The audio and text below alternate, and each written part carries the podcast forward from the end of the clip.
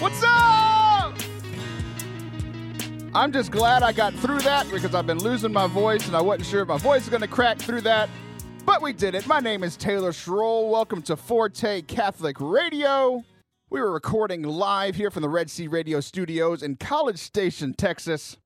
I have like this like itch in my throat that has been here for weeks and weeks and weeks. I was editing a couple of interviews earlier today, and all I heard the whole time was, "Oh yes, that's a good answer."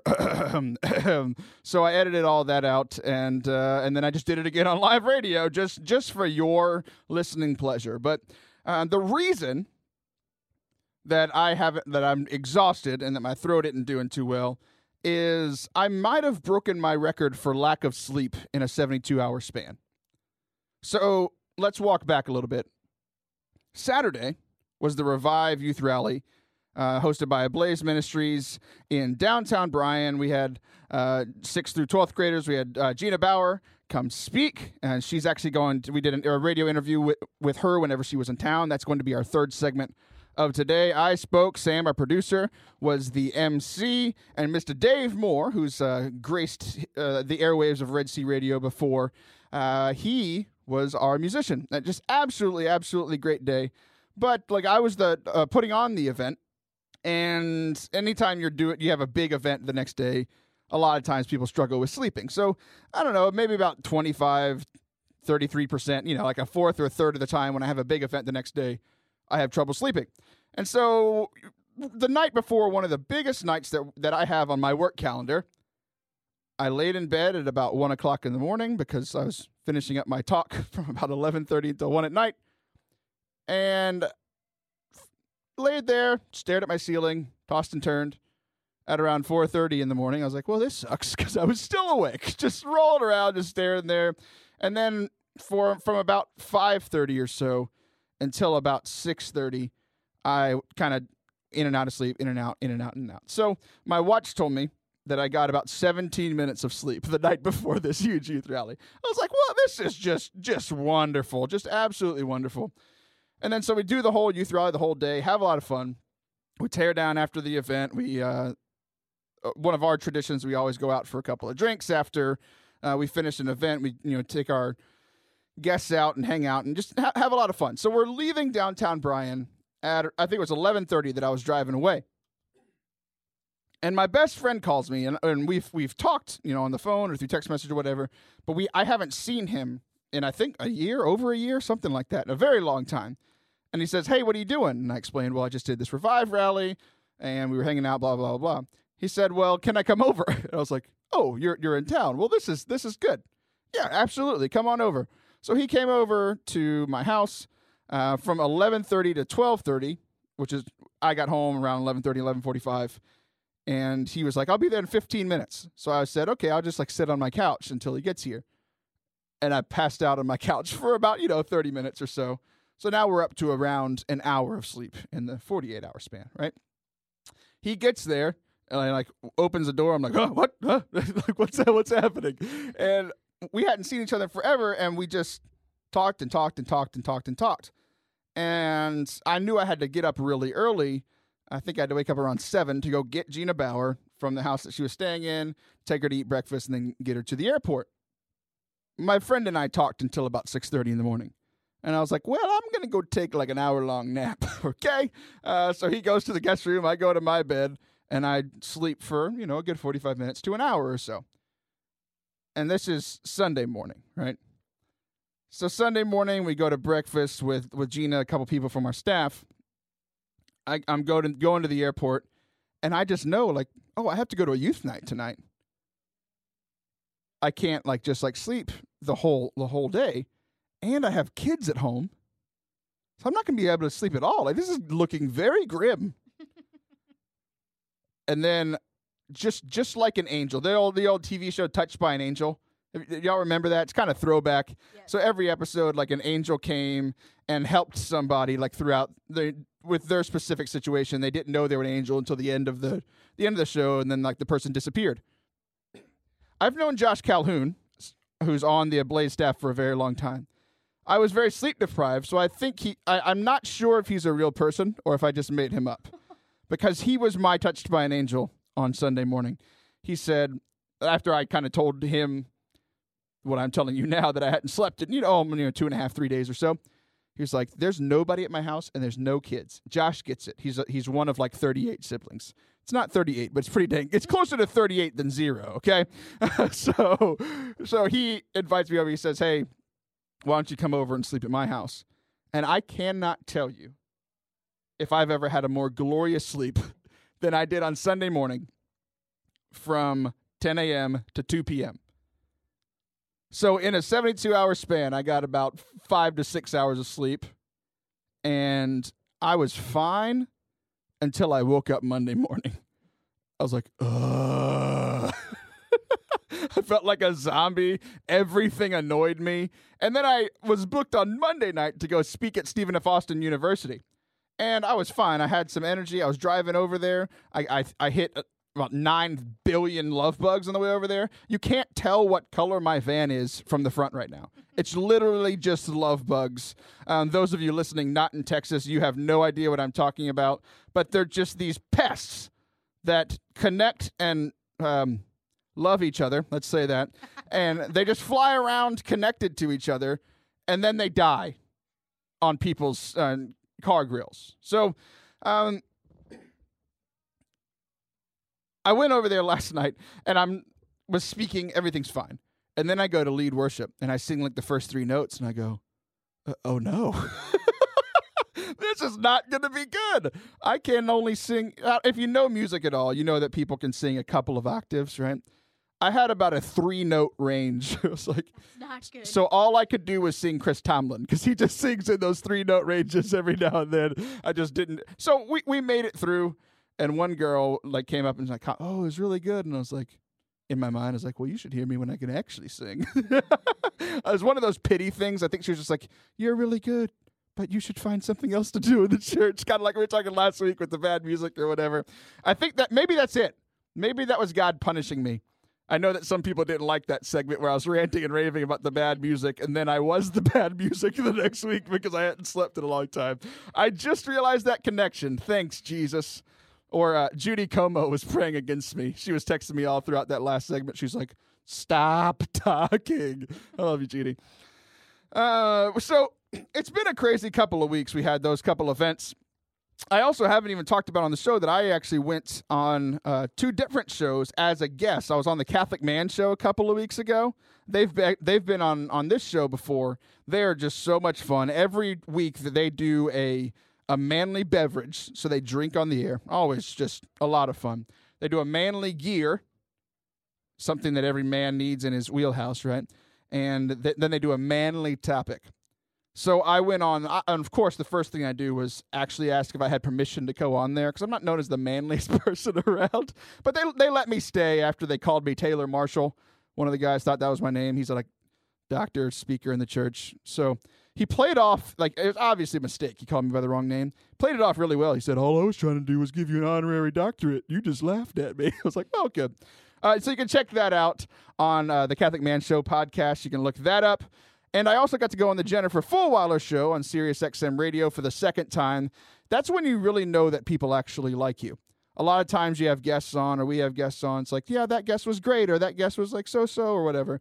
And you know, like when you go do an event it's like you speak somewhere. If they never invite you back, you're like, well, I wonder if they actually liked me or not.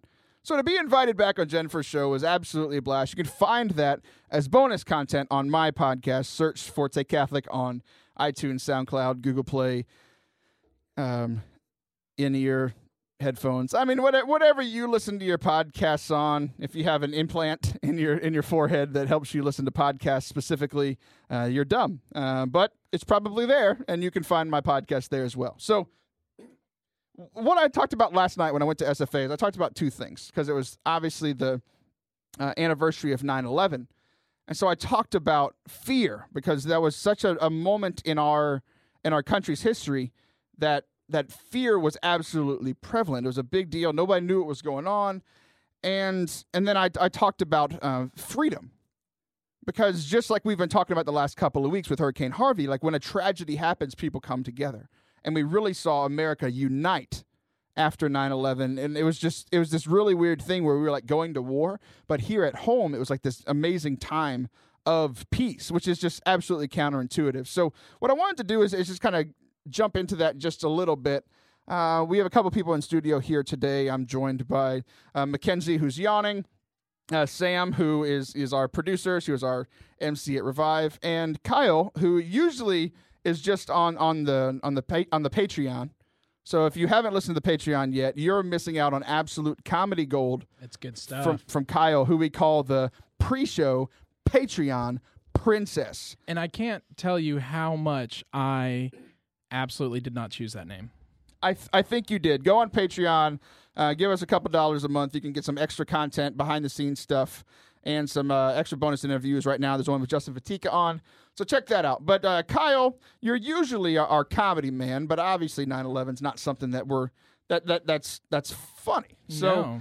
No. Um, I know that a, a couple of us remember 9/11. So where were you on 9/11? Um, well, I was in fourth grade. I uh, I grew up in Friendswood, Texas, which is by uh, NASA Space Center, Johnson Space Center. Um, so my mom works there, and of course, like during an event like that, in a national security event, they evacuate prime terrorist targets. So oil refineries in Houston, like all that kind of stuff, they got evacuated. Um, we were in class whenever the teachers finally kind of told us what was happening in the morning, and my mom showed up to bring me lunch, but the teachers saw her and thought that she wanted to take me out of school because that's what a lot of parents were doing that day. Everybody was kind of freaked out.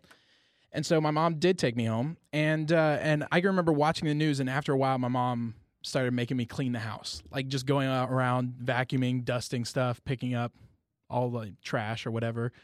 And I remember being really frustrated because I was like, first of all, I got out of school, like I'm in fourth grade. Right. This is a free day off, and I still didn't really comprehend what was going on. But I can remember watching the news like while I was vacuuming and seeing like the destruction that was happening. And probably like it wasn't until many years later where I actually realized what my mother was doing in distracting me from watching what was happening and all this destruction and human like life that was ending and um and so that that wasn't that wasn't the image I was left with that day of watching hours on end of this tragedy on screen it was actually like doing something and because life continues on like we continue to live our lives and we we adapt we we move forward and things like that so I, i'm actually grateful that i on this random day off was forced to clean my my home but uh but ended up being like actually really good for the rest of my life in that day Right, and it's it's so interesting because we were talking about it earlier, and it was like, wait, you were vacuuming? Like that doesn't make any sense. Like, it, but even as I'm hearing it as an adult, I'm hearing that it's like that's. I mean, that sounds terrible because you're a kid that's getting out of school. But like you said, you don't realize it till later that that was actually your mom trying to keep fear away from you. She's trying to protect you. Sam, I know that you have a have a story too about where where were you on 9/11? Yeah, I was also at school, um, St. Joseph's up the street, actually. Um, I remember being in school and the lights went out. Um, so they took everyone out to the playground, and I guess my they called my parents, or maybe my dad just came. I don't know, but my dad came and picked me up, and um, we went home, and then my mom was home as well at that point. Um, and I don't really, I knew something was going on, and I knew that it was a big deal um, but I didn't really understand either what was going on. Uh, my parents didn't let me watch it on the news, so I only had to like watch their faces from like how they were responding to know that like this was like a huge deal. And I I remember seeing a lot of like sadness and fear, and knowing that like then I kind of had this sadness and fear, even though I didn't all the way understand the gravity of the situation. You know. Yeah, it's really interesting. As I was, uh, I talked last night, and, and I think your story connects with it pretty well. And yours too, Kyle, is is a song by a rapper named Kendrick Lamar, who uh, came out with a, a, a CD over the summer, a new album over the summer, and literally every single song was on the Billboard Top Hundred. And most of you listening probably don't know probably don't know who he is or or don't listen to him because you're holier than me. Because like he he is he's grew up grew up in the hood uh, all the all these sorts of things. So he he cusses and talks about this kind of stuff. But he is a Christian man, and it's interesting. He's trying to kind of be in the world, not of the world. You could make the argument he's kind of a little of the world, but I think we all are. So I just love his honesty, and he tackles these these subjects. A lot of his songs are called humble, fear. Um, these these um, topics that we would talk about on the show, and he has this song called "Fear," and he, t- he the first verse is all about the fears of a child. So it's it's like a parent talking to a child, like "I'll beat your butt." We'll just leave it at that. Um, like if your video games are broken, if your TV's too loud, if you ruin your shoes, if you're jumping on the couch. So like we as kids have these moments where our parents come in and yell at us because we're doing some of the things like this, and we're and we're our fear that like we, we start to fear certain things. Fear fear punishment fear our, our parents or whatever uh, in good or bad ways right? And then what's interesting is at the end of that at the end of that verse it gives a small glimpse into why the parents are so angry at the kids because they're stressed out because the social workers come and try to take their kids away. They're not able to pay their bills. Uh, their food stamps are about to get taken away or whatever right? So it's this interesting thing that the their fear the parents fear is being cast out onto the kids. And then therefore the kids are also afraid as well. And i think you know sam you were talking about how like you noticed your parents fear. And like i'm not like blaming your parents. It's a it was a scary day. Nobody knew what was going on. Fear of the unknown fear of losing life fear of like and kyle like your your mom had to be evacuated because like nasa could have been a target right? Like for me i was i was in i was in sixth grade and i was freaking out because my aunt works right across the street from the white house. And the white house could have been a big target. I mean, if it blow, I mean, it's literally right across the street.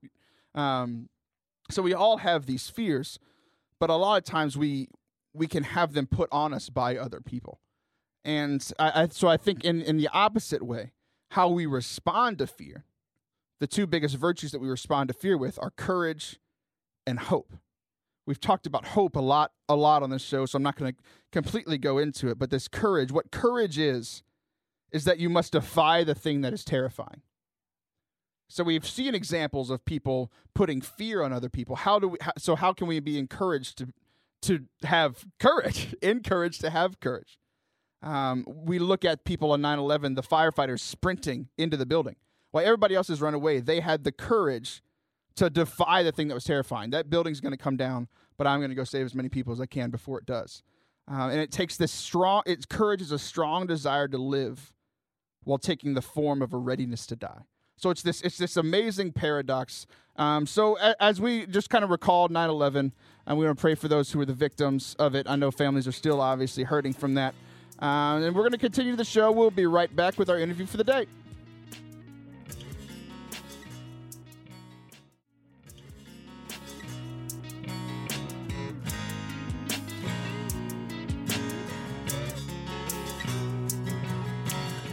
All right, we are back for our second segment of Forte Catholic for today. As I mentioned earlier, Gina Bauer came into the studio last week. She was a speaker at Revive this year, and she uh, came and shared her time with us. So, what I'm going to do now is just play that interview for you now. I hope you enjoy it, and we'll be right back after it's over.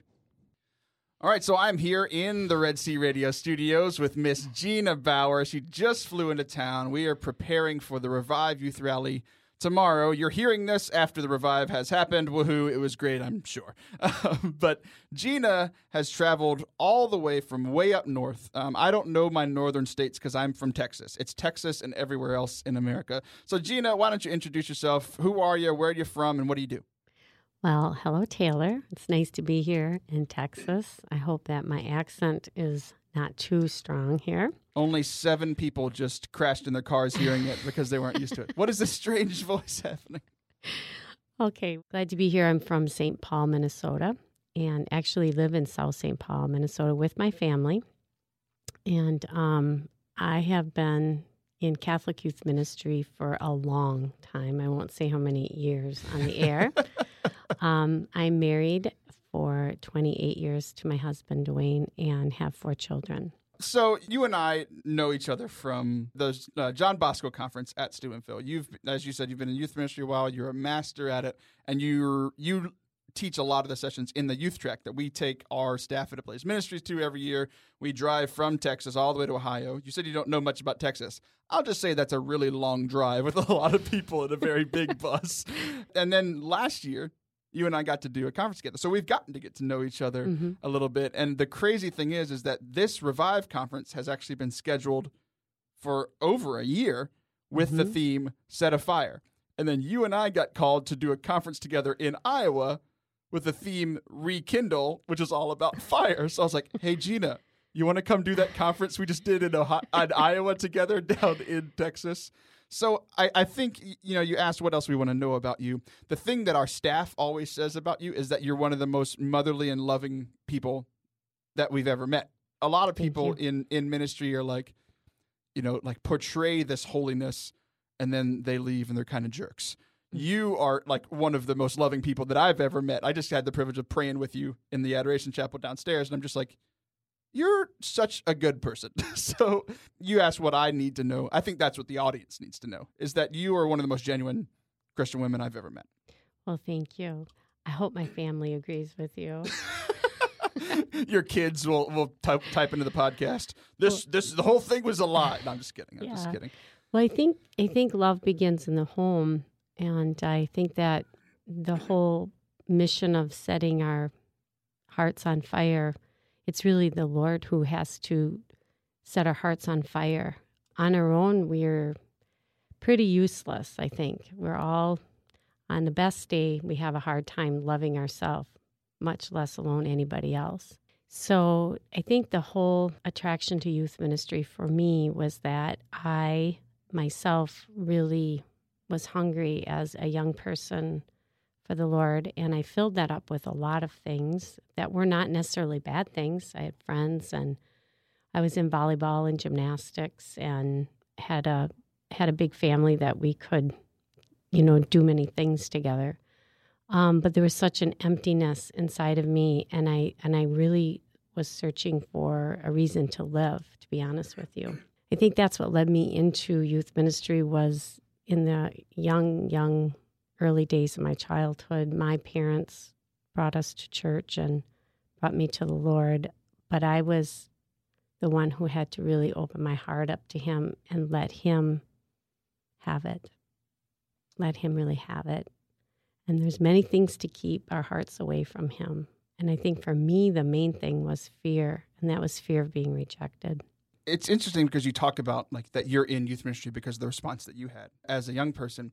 And I think a lot of times in faith, we can, I mean, we can connect this to one of the talks that you're giving this weekend is called Ignite, igniting your faith. Mm-hmm. And the second talk is called Ablaze, like keeping that fire burning. And as you well know, a lot of youth ministers are 25 and younger, and then they Mhm. get out of it, right? Like you're not 25 anymore. And- No. but I think that's a great thing because a lot of times with faith or even with ministry, Mm-hmm. people get the ignite stage and they, they're all on fire for God and they're all on, on fire for ministry. And by the time these people turn 24, 25, 26, that spark is gone.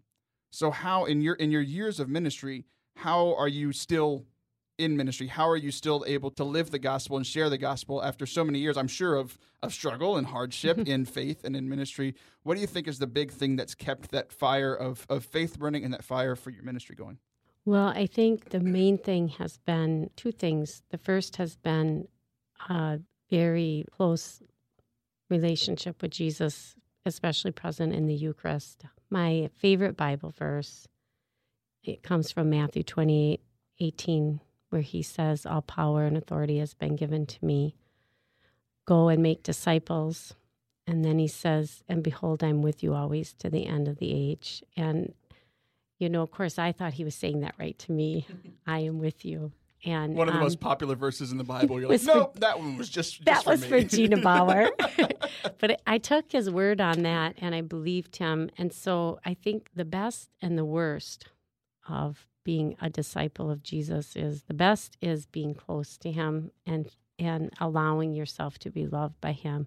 The worst is that it's so wonderful and terrible and awful all at the same time because we are following a God who became man and died on a cross and was raised by the Holy Spirit. And that same Holy Spirit is within us. And so God knows more than we know what we can survive. and He has tested all of us in this. And He has tested me in this to the point of, of course, wanting to get out of ministry and and in my marriage even you know we're tested with our marriages and our children and where love is tested but I, I have often said there's only one reason that i've stayed in youth ministry this long and that is because one he never released me from it. Mm. And two, I would only do it for him, only for him. But he, he's worth it, and his children are worth it. Mm-hmm. Absolutely. You said you haven't been released from it yet. I, mm-hmm. I, I thought of two things when you said that, like a catch and release program.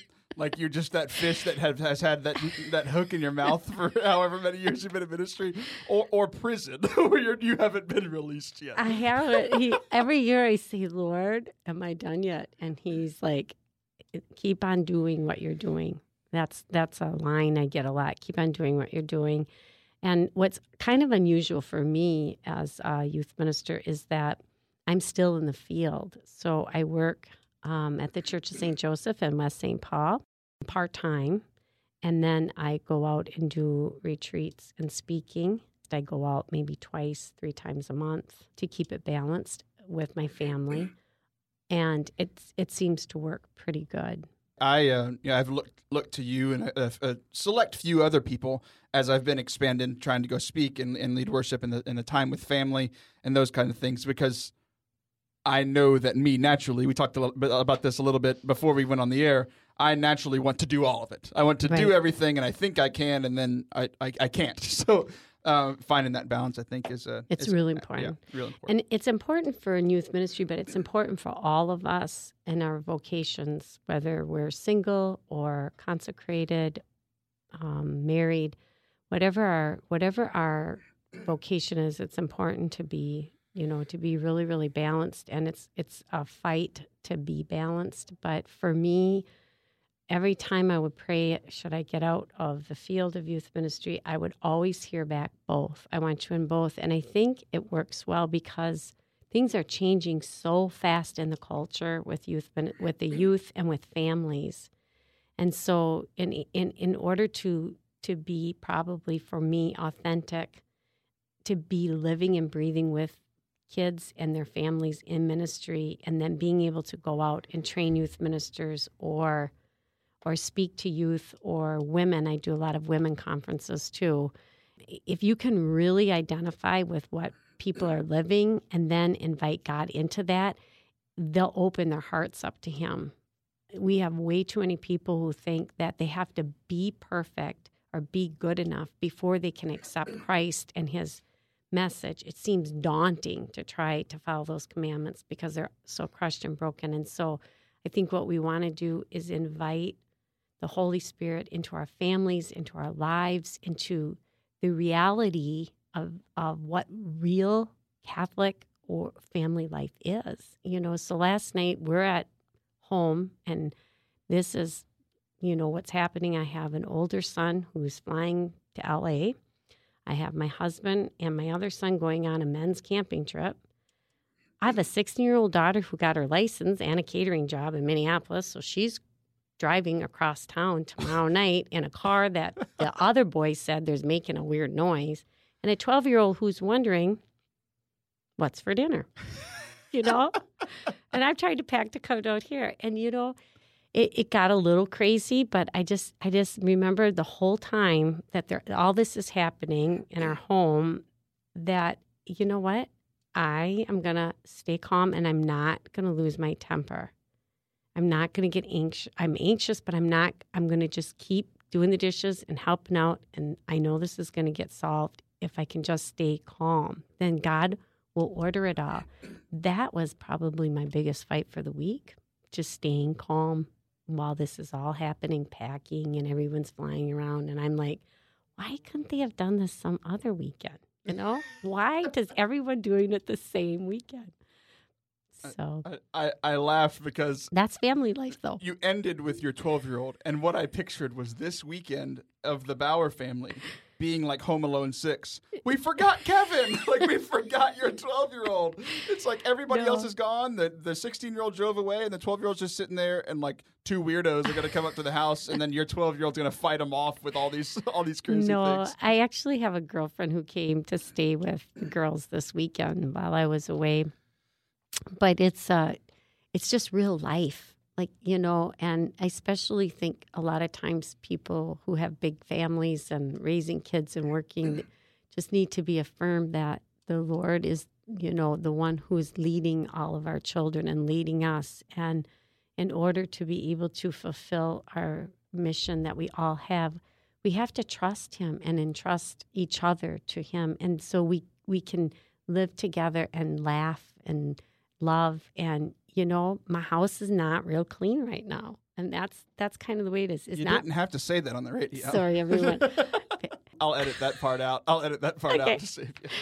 But you know, the thing that's good about it is that in you know a lot of the good housekeeping magazines and a lot of that type of um, stuff, you see a perfect house and you see no kids or one perfect child on the counter with a perfect plate of cookies. You know what I mean? And that's not real life.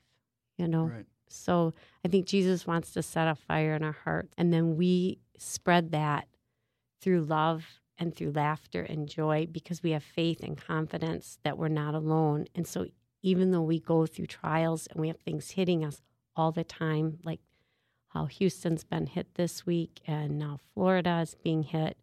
There's many, many trials for people all over the world, and but many, many trials just in our own lives. This year, we had many trials. We had I had an older sister who died, and Oh, I sorry. had my mother was very sick and almost died, but she was able to make it, and several other big family things. And so this is real life, and and God didn't come to take all that away, but He did come to set a fire in our hearts, and that fire is Jesus Himself living in us, and then He's the one who gives us hope. And if we have hope, then we can have love and joy, peace. And and it's, and it's so interesting that you've listed off some of these you know struggles and hardships in your life because the, the last two weeks we've been talking about big struggles with the hurricane two weeks ago on the air. Right. Um, uh, last week you talked about little struggles and the little things that irk Yep. us and bother us. And as as you said today, like life is crazy. Life was crazy for you today. We you had some almost mishaps with the plane and all, yeah, that's a, a whole nother story that we won't get into. But stress stressful day. And like the first thing you want to do before eating, before coming to do this radio sh- show, you're just like, take me to the church, like take me to the Yeah. chapel. And it's so beautiful because I, I've said on the air multiple times that I'm a good Christian when things are going well, and when things start getting stressful, I want to take care of it, and I don't have time to pray or whatever.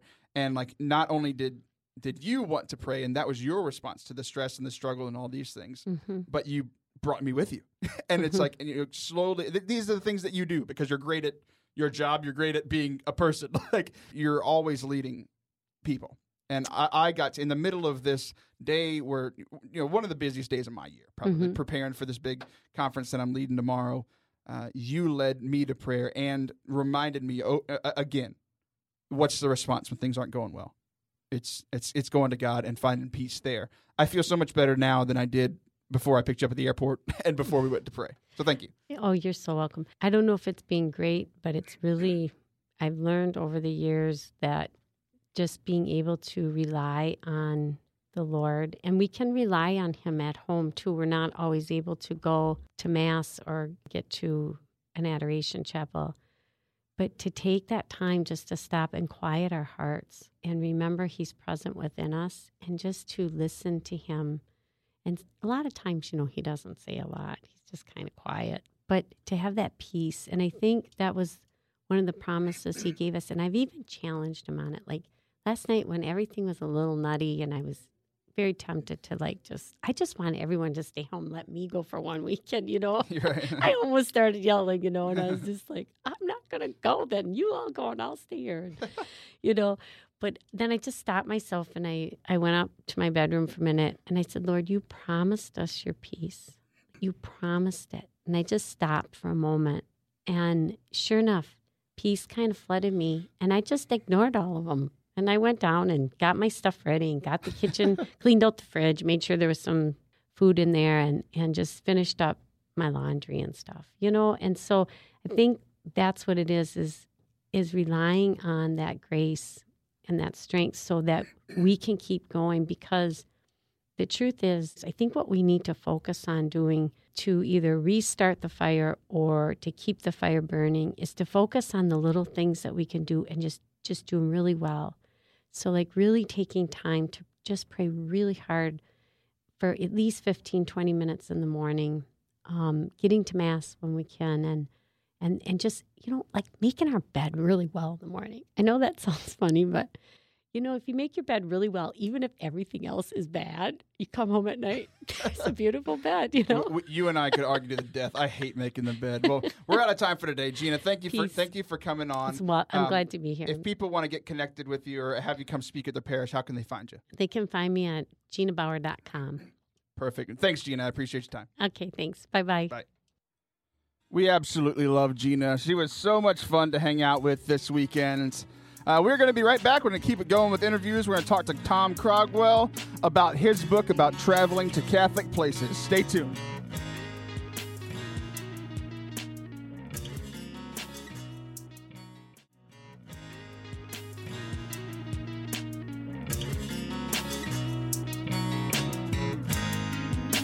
All right, we are back for our final segment of Forte Catholic for the day.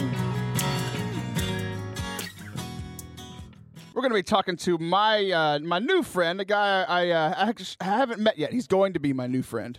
Um, I'm very excited to be talking to him. His name is Tom Craughwell, and he wrote he wrote this book that I that I absolutely found very very interesting. I'm looking forward to talking to Tom. He uh, he's on the line now. Tom, uh, can you hear me over there, Tom? Yep, I'm here Perfect. It's great. in isolated Bethel, Connecticut, but we're here. Isolated Connecticut. Is that what you said? Yes. I think is it Connecticut? No, Connecticut's very small. See, I live in a very large state. I think it was my my the yes, the, I know. It's it's kind of frightening, actually. the the county I grew up in. I I know it's bigger than Delaware, and I think it's bigger than than Connecticut as well. Good old Texas. Oh, I, I, I would I would lay serious money that it is way the hell bigger than Delaware. Um, I, I, I, I think this Um, this might be a first ever in Catholic radio show history. I, I'm gonna we're, we're gonna take that bet. I think we're gonna do it. We're gonna we'll, we'll talk off the air and work out the money, but uh, we we just doing some you gambling on know, the I, you know, and, and and and you know how Mexico ever forgave you for giving up Texas is, you know, well, that's a that's a topic for another day.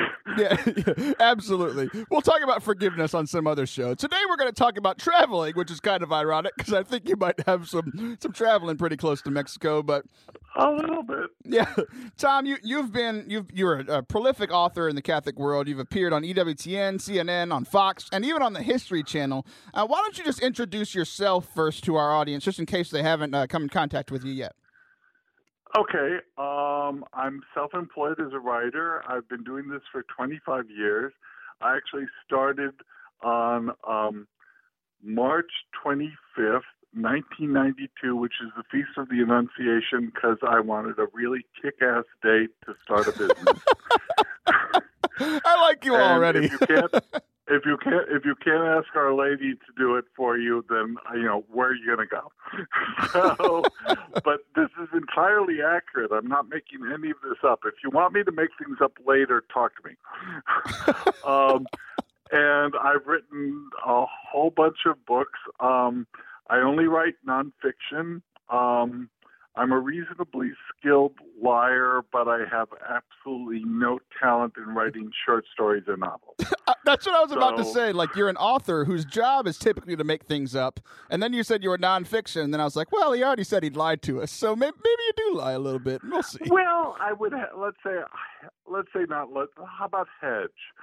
let's go with hedge. You you and I. I said before you came on that you were my new friend, even though we hadn't met yet. I think it's already happened. I think we are friends already. I, I, I have I have a feeling this is going to work. Uh, Give me your address so I can send you Christmas cards. Okay, w- will do. Um, I don't often give my uh, address out to strangers, but you know we're a family, well, so it's fine. probably wise. but- So you wrote this book called uh, 101 Places to Pray Before You Die. So uh, I, first of all, I think it's an absolutely interesting concept, and we'll get into that in a Thank second. you. But first of all, what like most of the time when people are trying to get people to go somewhere, it doesn't come with the caveat before you die. So I know we're all we're all Catholic. We have to think about dying and think about death. So, so why did you name the book bef- 101 Places to Pray Before You Die? Well, um, and, you know, and I and I don't, I don't, I, I I didn't do it to be morbid, but um, there there is another book out there um, from Workman Publishing called 101 Places to See Before You Die. And seeing is nice, but we're Catholics, and so, you know, we ought to be someplace where we are actually inspired to say a Hail Mary. So I, I, I tinkered with the title a little bit. That, that's perfect because it's what I do for most segments on the show. I just take something that's popular already, change one word so I don't actually have to be very creative, and then we have a great Catholic segment. It's it's so much fun. it's so much fun. But there's a lot of creativity that you have in here. You you found 101 places. Oh, thank you. Um, to pray, and so like I know it, it says when, on the on the um, publication for your book, um, it it uh, talks about the number one place that people go to visit in America to, to pray. So the most Oh. popular one. What is that?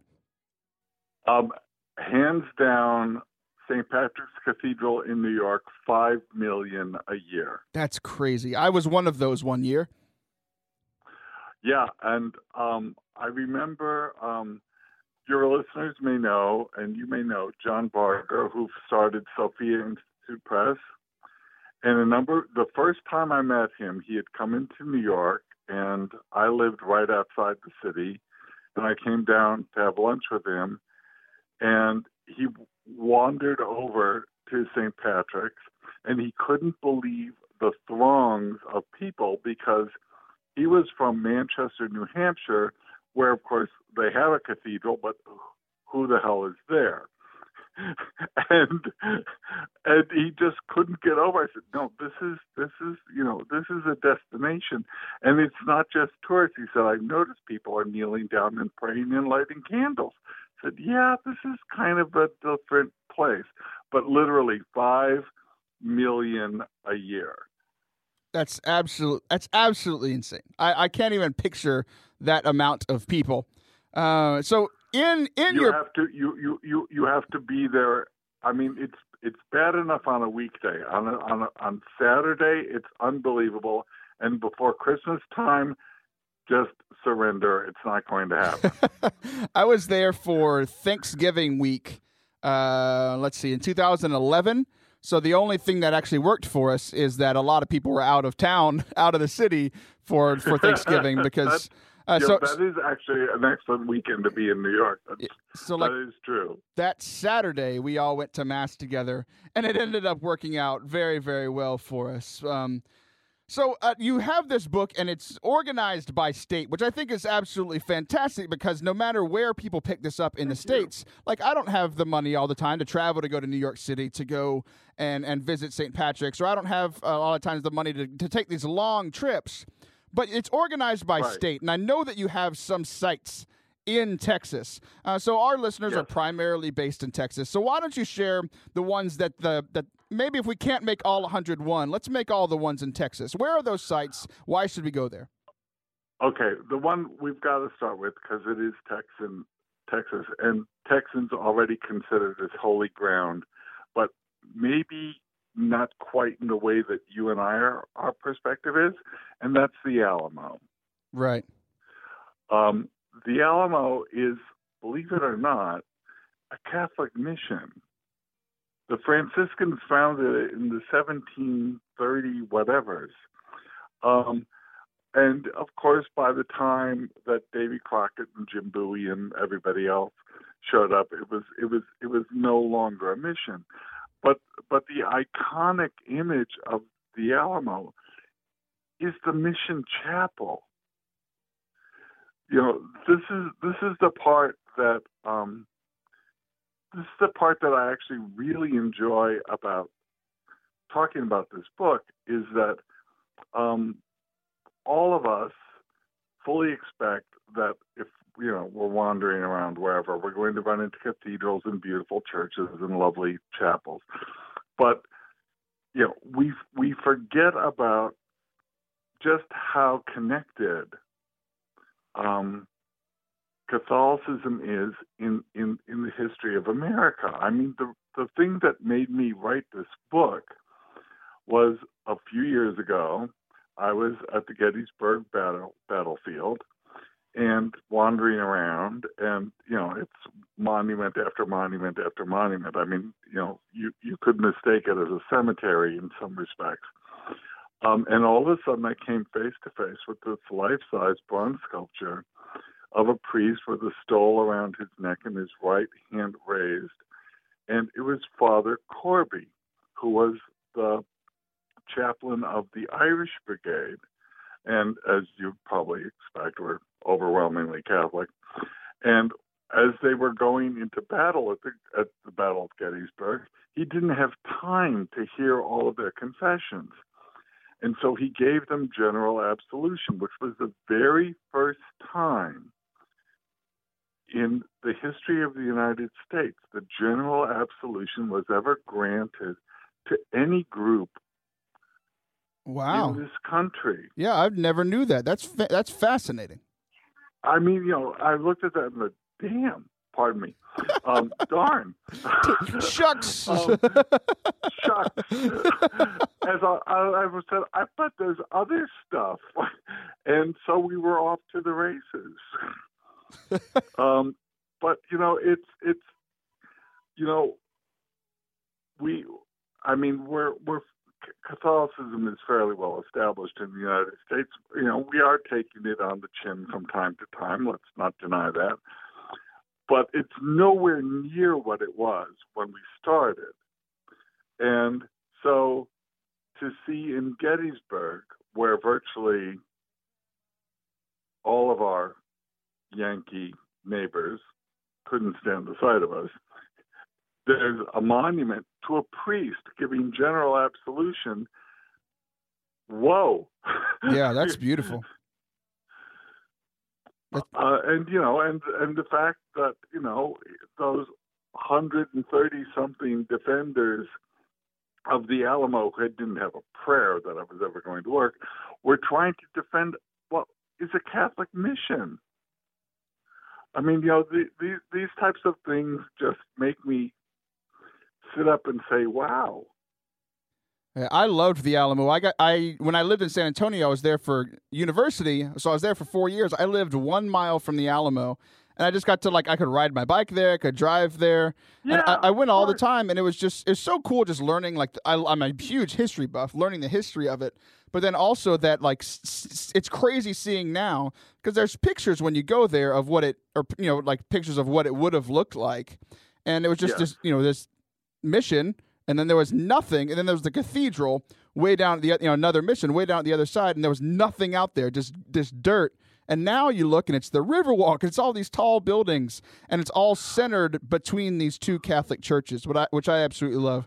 I have a question for you. Well, you know what? You know, it's, it's I'm, I'm glad that you mentioned the Cathedral of San Fernando because that's where you know when when the Mexicans when Santa Anna's army won, um, they took the bodies of the defenders and they burned them. And after Santa Anna's army left, the people of San Antonio collected the remains and they buried them in the Cathedral of San Fernando. And in the 1930s, if my brain is still working, or you're not lying um, to us like you said you would earlier. or I'm not lying, I, I would prefer not to lie. I would rather just misremember. Um, uh, they they rediscovered the remains in the sanctuary of the cathedral, and they're now entombed in uh, in a shrine in the vestibule of San Fernando. So you know, let's face it, probably nobody at the Alamo. Well, no, there were some Mexicans. Um, hardly anybody at the Alamo was Catholic, but nonetheless, they're in San Fernando Cathedral. I've seen I that. mean- we we went and celebrated the day after we got married. We went to mass in that cathedral. and We got to see that. It's really cool. We are, we're running we out of time, so I want I want to get to a couple of these other places in Texas. Um, Okay. One of them is really close to where I was born in Dickinson, and I have no idea what what the site is in Dickinson. Can you can you share a little bit about that one with us? Why is is is is that the San Juan San, um, shrine, or are we talking the Hill Country? Uh, San Juan, I think, is a different one, which we can talk about too, because I've been to that one. That's way down south. Yeah, the the Dickinson one. Uh, yeah, if you don't remember, you might, people just have the book. I mean, that's why you come on, right? Go go check out um, the book, 101 Places to Pray Before You Die. yeah, you can. I, I, you know, in in in the interest of com- of complete disclosure, it's it's actually more than 101, and sometimes the brain gets a little fuddled. See, see, you did So, lie you to us. You said a- it was 101 on your book, and it's more. Yeah, I figured you wouldn't remember all of them, but yeah, let's talk about the one in San Juan because I've actually been there before, um, and it's like I I haven't traveled too done too many pilgrim pilgrimages, but I I have gone down there. Why don't you share with our listeners a little bit about San Juan? San San Juan is that one. That was actually, I would say, of all the sites that I was looking at, San Juan astonished me the most because it gets no press,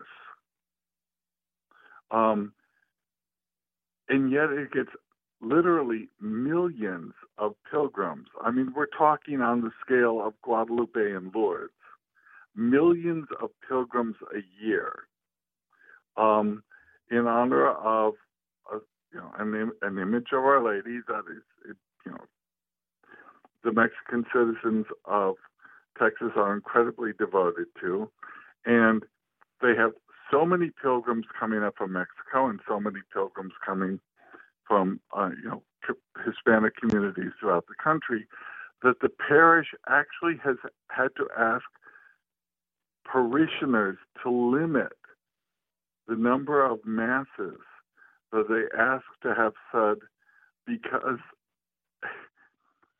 that would mean that it would it would deprive the pilgrims of masses that they want said. I mean, where the hell? Excuse me. Where the heck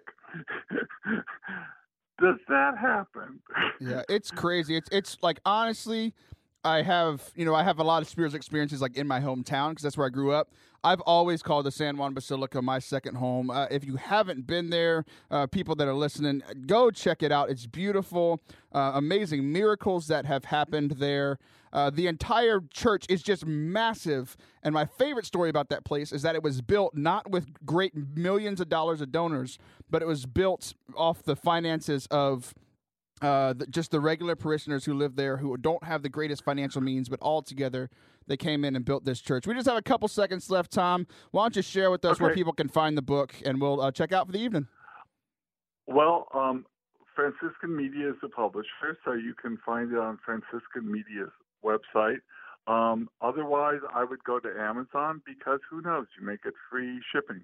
That's wonderful. Well, Tom, thank you so much for uh, for coming in for this interview. We absolutely appreciate it, and I, I can't read wait to read the rest of the book. Uh, guys, we will be back next week. I can't wait. We got some exciting things happening. Uh, so stay tuned. Check out the podcast. Please leave us a rating on iTunes or wherever you listen to the podcast. Say ya!